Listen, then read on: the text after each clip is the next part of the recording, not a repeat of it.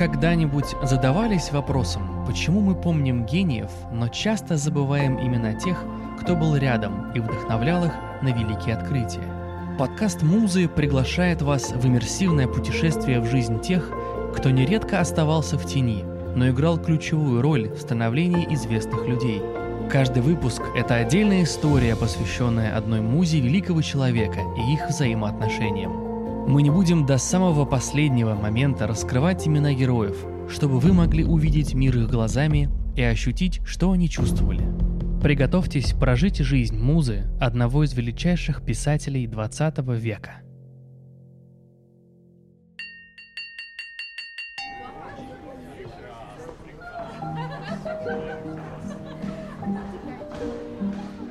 Блины слаще ты, кажется, еще не пробовала, но сил есть уже нет. Ты стоишь с бокалом шампанского у стены и наблюдаешь. Мало знакомых, поэтому тебе не очень весело. Мужчина, играющий на пианино, задорно покачивается в такт, все пряшут вокруг него. Мимо тебя к коридору проплывает Маяковский. Ты меришь его недовольным взглядом. «Вы так меня сверлите, что у меня вот-вот бокал втреснет в руке», — шутливо говорит он. Ты откровенно натягиваешь фальшивую улыбку в ответ, он с усмешкой проходит мимо. Мужчина за пианино вскакивает, начинает отплясывать. Гости с подбадривающим криком аплодируют.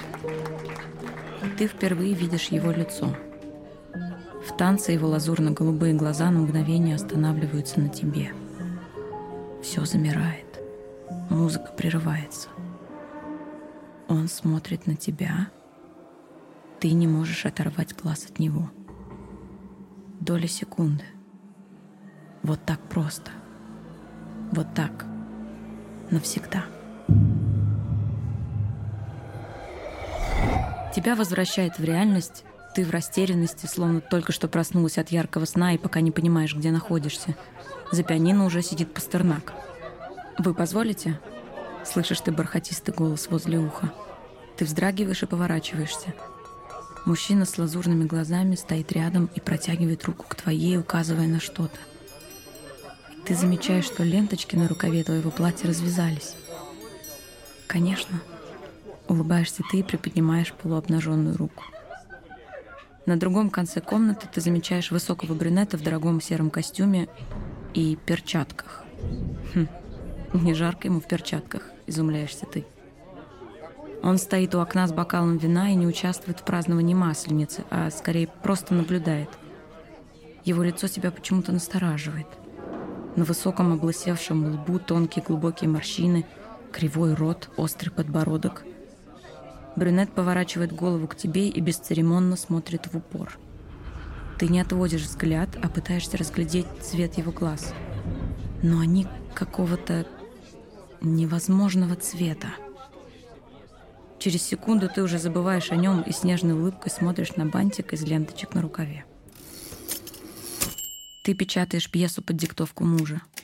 Ему не здоровится. Медленно пьет чай в кровати. Его лазурные глаза горят, как прежде. Печатая, ты мельком бросаешь взгляд на свой дневник дел на сегодня. Подвести Дамхата, отправить цветы жене Симонова, режиссерское совещание в дирекции. Вечером придут ребята.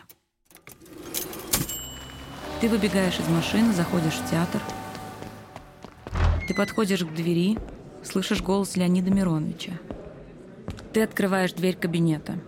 Искусство должно быть радостным. И результат его радостный, как результат родов. Но у нас, как правило, ребенок идет задницей, потом его впихивают обратно, начинают переделывать, поправлять, и ребенок рождается худосочным. «Добрый день, дорогая», — добавляет он, увидев тебя. Муж прощается, вы шагаете по коридору к выходу, слышится музыка, а затем тишина — со стороны сцены голос. «Станиславский скоро приедет!» «Когда, кстати, он возвращается?» – спрашиваешь ты. «Никто не знает», – отвечает твой муж и ехидно добавляет. «Они так говорят, чтобы актеров дисциплинировать». Вы едете из МХАТа домой. Муж без сил. Ты записываешь в дневнике дела и встречи на завтра.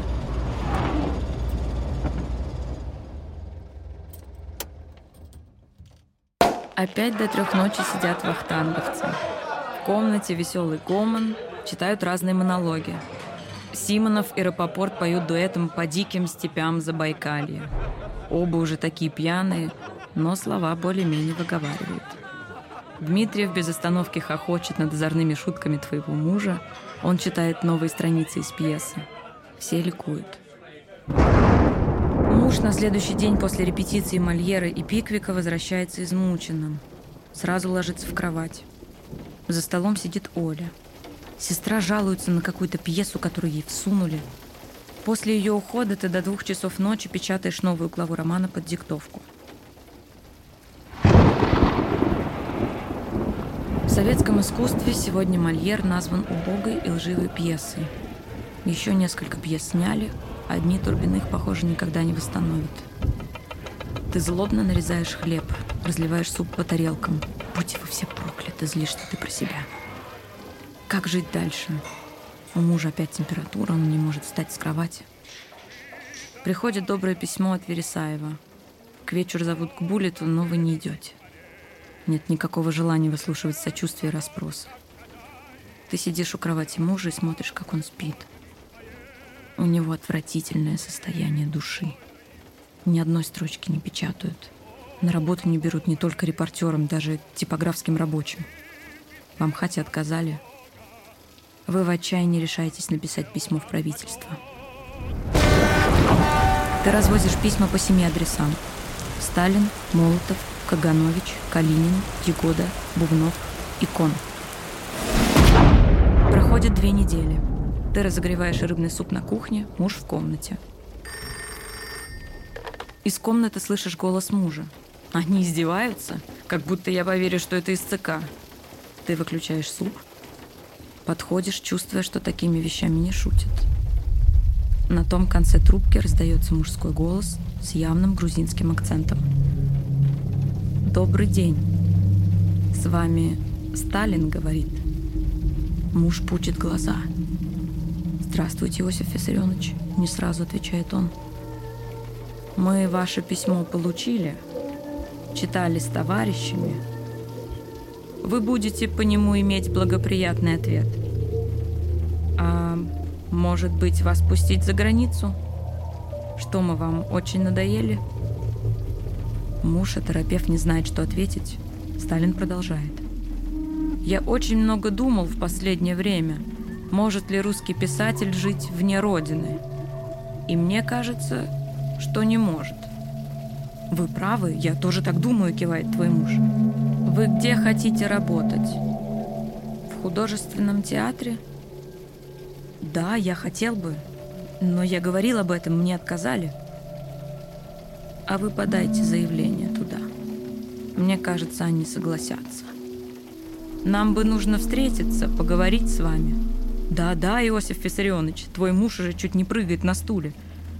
Мне очень нужно с вами поговорить. Да, нужно найти время и встретиться обязательно. А теперь желаю вам всего хорошего. Длинные гудки. Вы еще некоторое время сидите в шоковом безмолвии.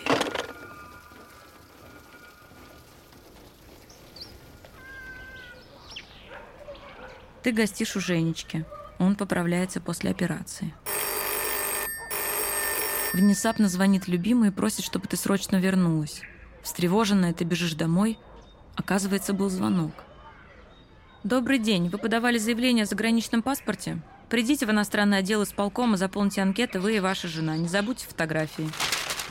Не помня себя, вы быстро собираетесь. Паспорта стоят 200 с чем-то рублей, а денег нет.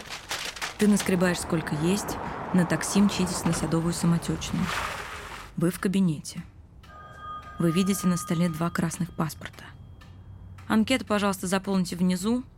Паспорта будут бесплатны, они по особому распоряжению. Вы радостно скачете вниз заполнять бумаги, потом поспешно поднимаетесь обратно, но, оказывается, паспортистка уже ушла. И нужно будет прийти завтра. Вы прогуливаетесь по бульвару под жарким солнцем. Твой муж крепко держит тебя за руку и пританцовывает. Значит, я не узник? «Я увижу свет», — повторяет он. Получение паспортов переносится еще на день. Затем еще на неделю. У твоего мужа настроение кошмарное. Оля твердит, что точно знает, что паспорта вам дадут. У нее ведь есть, как и у многих мхатчиков. Но паспортов так и не дают. От мерзкого положения дел твоему мужу иногда удается отвлечься на работу в театре и правками в романе. Сегодня приходит приглашение на бал маскарад от дочери американского посла.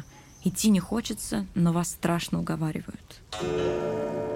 Ты в длинном алом платье, черных туфлях и прозрачной черной накидке на плечах, переливающейся блестками в свете огромных люстр. Роскошная зала переполнена гостями.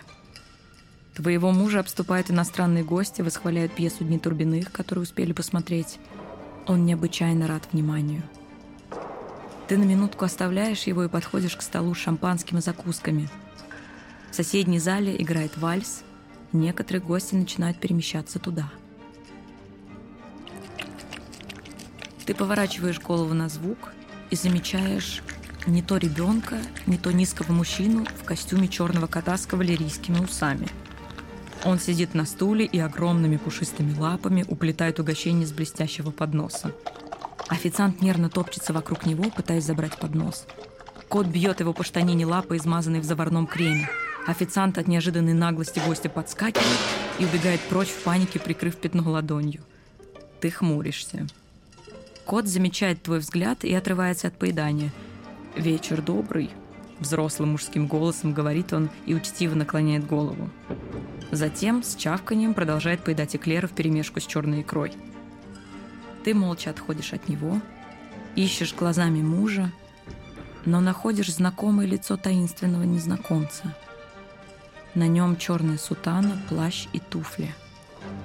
Выглядит он более пугающе и куда-то с интересом смотрит. Ты смотришь туда же и находишь мужа. Этот странный мужчина не спускает с него глаз и, кажется, даже подслушивает его беседу с другими гостями – ты не выдерживаешь и шагаешь к нему навстречу, но тебя останавливает возглас мужа. «Дорогая, подойди, послушай это!» Ты улыбаешься ему, смотришь на незнакомца, но его уже нет. Вы завтракаете в метрополе. По списку дел дальше проводить его в театр, обед с Ахматовой, после забрать мужа из театра, к вечеру приедет Дмитриев. Ты заезжаешь за мужем в театр и решаешь посидеть на репетиции царской невесты. Располагаешься в дальнем ряду. Станиславский вернулся. Он стоит у сцены к тебе спиной. Ты замечаешь молодого юношу, который спрятался на сцене за печкой. Неизбежно его замечает и Константин Сергеевич. «Это кто там за печкой прячется?» — громогласно орет Станиславский. Тот молча трясется от страха. «Вы кого играете?» Вы должны так держаться на сцене, как будто вы самую главную роль играете. Вы оперу знаете?» «Знаю, Константин Сергеевич», — отвечает юноша. «Продирижируйте всю с самого начала», — командует Станиславский. Актер в холодном поту берет палочку и дирижирует. Ты с интересом наблюдаешь. Ко всеобщему удивлению он хорошо проводит увертюру. «Как ваша фамилия?» — обрывает Станиславский. «Конский Константин Сергеевич», — отвечает актер. «Этого не может быть. Таких фамилий не бывает. Убрать его из спектакля». Ты с мужем на концерте Вагнера в Большом зале консерватории. Дирижирует Синкар, поет Рейзен, «Прощание вот оно» и «Заклинание огня». Оркестр маловат для Вагнера, размышляешь ты. Всего человек 80. И Рейзен этот. Ты скептически кривишь лицо. После концерта вы немного прогуливаетесь. Пасмурная ночь. Ты берешь мужа под руку, и вы шагаете по пустынным переулкам. Сзади слышатся шаги. Ты слегка отводишь мужа в сторону по тротуару, чтобы пропустить человека. Ты оборачиваешься. Никого. Снова тишина. Ты хмуришься, устало потираешь глаза. Из темного дворика вам навстречу выходит женщина — ее каблуки кажутся оглушительно громкими в ночной тишине. Ты бросаешь взгляд на ее лицо и вздрагиваешь. Она, как две капли воды, похожа на тебя. Но она другая. Что-то в ней иное. Ее дерзкий взгляд, гордая походка. Она вызывающе одета. Ты оборачиваешься ей вслед, но она исчезает за углом. «Ты видел это?» – тихо спрашиваешь ты. «А? Что, извини, я задумался». Муж целует тебя в щеку. Ты пожимаешь плечами. «Показалось, наверное», – тихо говоришь ты. Приехал Дмитриев. Они с мужем пьют водку. Играют в винт. Твой день рождения. С утра букеты уже ставить некуда. Сначала цветы от мужа и Сереженьки, потом присылают от Дмитриева, Ермолинского, Уильямсов, жены Немировича, Конского. Твой муж приносит ананас и пломбир. Вы так объедаетесь, что дышать трудно. Потом он диктует, ты печатаешь новую главу романа. К вечеру приходят вахтанговцы. Ты составляешь список дел на следующий день, изредка участвуя в веселье. Кто-то из ребят рассказывает. Я был на прошлой неделе на вечеринке у Римского. Он так напился водки, что клялся, будто видел голую служанку невозможной красоты на подоконнике в своей спальне. Всех хохочет. Бедный Римский перебрал, слышишь ты веселый смех. «А сколько нужно выпить, чтобы увидеть такое?» – шутит твой муж. Все гогочут. 1938 год. Юбилей МХАТа. Дирекция интересуется, на какие юбилейные спектакли ты и твой муж хотите пойти. Муж тут же впадает в ярость. «Никогда моя нога там не будет!» — кричит он. Ты обнимаешь его, пытаешься успокоить. На мужа давит и в Большом театре по случаю юбилея. «Зарежьте меня!» — кричит он. «Я не найду слов!» Но не проходит и десяти дней, как он находит слова и сочиняет приветственный адрес. 3 ноября в Доме актера он сам читает речь. Ему внимают, рукоплещут, бросаются обнимать и целовать с торжественными криками «Мхатчик! Мхатчик!» Несмотря на все отмененные репетиции, снятые пьесы, критику и травлю в театральных и литературных кругах. Твои глаза наполняются слезами. Ты вспоминаешь ночь, когда твой любимый лежал на полу в твоих объятиях и плакал. Почему? Почему, милая, меня не печатают? Я ведь талантливый, всхлипывает он. Но сейчас... Сейчас ты плачешь от счастья, глядя на своего мужа на сцене. Талант и гениальность ты увидела в его лазурных глазах в вашу первую встречу. Никакие обстоятельства и страхи не могут у него этого отнять. Жажда сцены, жажда быть услышанным, жажда творить. Его внутренний стержень, который никому не сломить. Он спускается со сцены, Начинается банкет. Он подходит к тебе и шепчет. Против меня целый мир, и я был один. Теперь мы вдвоем, и мне ничего не страшно. Муж целые дни проводит в театре, занимаясь чужими либретто. Он вымотан, плохо спит, без конца редактирует роман. Ночами ты помогаешь ему справками, зрение его подводит чаще.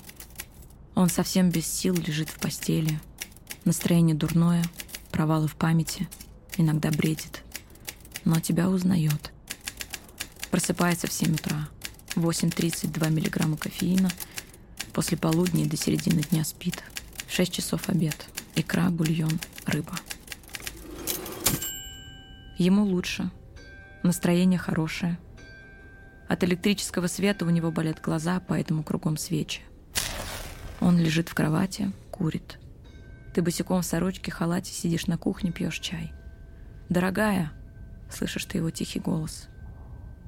Ты идешь в спальню, но там никого. «Милый!» — зовешь ты удивленно. «Где ты?» Мужа нигде нет. Как же так? «Дорогой!» — кричишь ты. Ты забегаешь в гостиную и замираешь. Посреди нее стоит красивый рыжеволосый мужчина. «Кто вы? Как вы вошли?» — вскрикиваешь ты яростно. «Через зеркало», — улыбается он. «Идемте со мной».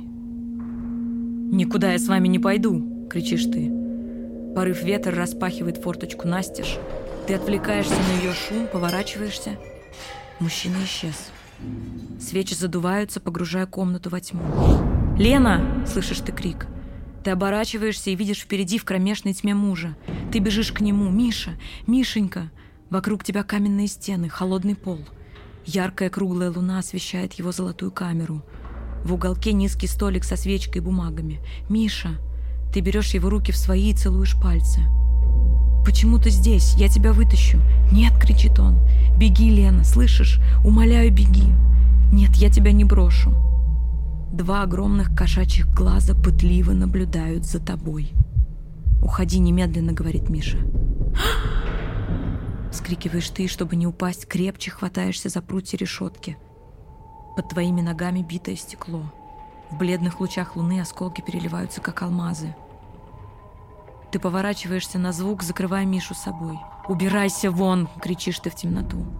Ты идешь по битому стеклу навстречу шагам из темноты. Стекло хрустит под твоими голыми ногами. От неописуемой боли ни один мускул не дрожит на твоем лице. Шаги прекращаются. Ты тоже останавливаешься. «Отпусти его!» — требуешь ты. Из темноты выглядывает протянутая рука в перчатке. От фигуры веет холодом, но ты не дрожишь. Ты видишь два блестящих темных глаза. «Лена, нет!» — кричит Миша позади тебя. Ты смотришь на руку и протягиваешь свою. Но не успеваешь ее коснуться. Сзади происходит какое-то шуршание. Миша раскидывает страницы по полу и бросает свечу. Рукописи моментально вспыхивают алым пламенем, но не сгорают. Фигура, кошачьи глаза исчезают, каменная комната полна света и тепла. Золотые прутья плавятся в охватившем все огне. Ты и Миша бросаетесь друг к другу, но каменная комната рушится, и ты не успеваешь дотянуться до него. «Миша!» — кричишь ты. Огонь вспыхивает перед тобой, и ты открываешь глаза. Ночь. Тихая улица. Ты сидишь на лавочке перед прудом с мокрыми глазами. Миша умер. Свидание во сне — это все, что у тебя осталось от него, помимо наследия из романов и пьес. Ты глубоко вздыхаешь, закидываешь голову к ночному небу, не позволяя слезам скатиться по щекам. «С вами все в порядке?» — слышишь ты. На дорожке стоит мужчина столь странного вида, что у тебя скептически поднимаются брови. На нем жакейский картуз, клетчатый пиджачок, клетчатые брюки подтянуты настолько, что видны грязные белые носки. Тощий, с глумливой физиономией, замечаешь ты. Да, просто задремала. Не стоит даме одной дремать на потрясших прудах, знаете ли. По ночам здесь бродят опасные типы, мерзко улыбается он. Ты строго смотришь ему в глаза и отвечаешь. Я Елена Булгакова. Мне нечего бояться.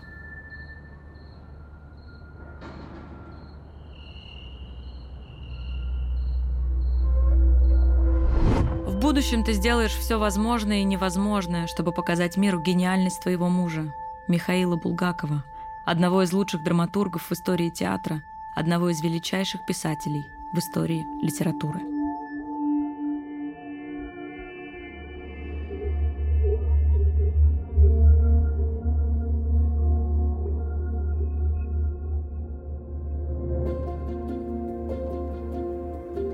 Наш подкаст художественно-документальный.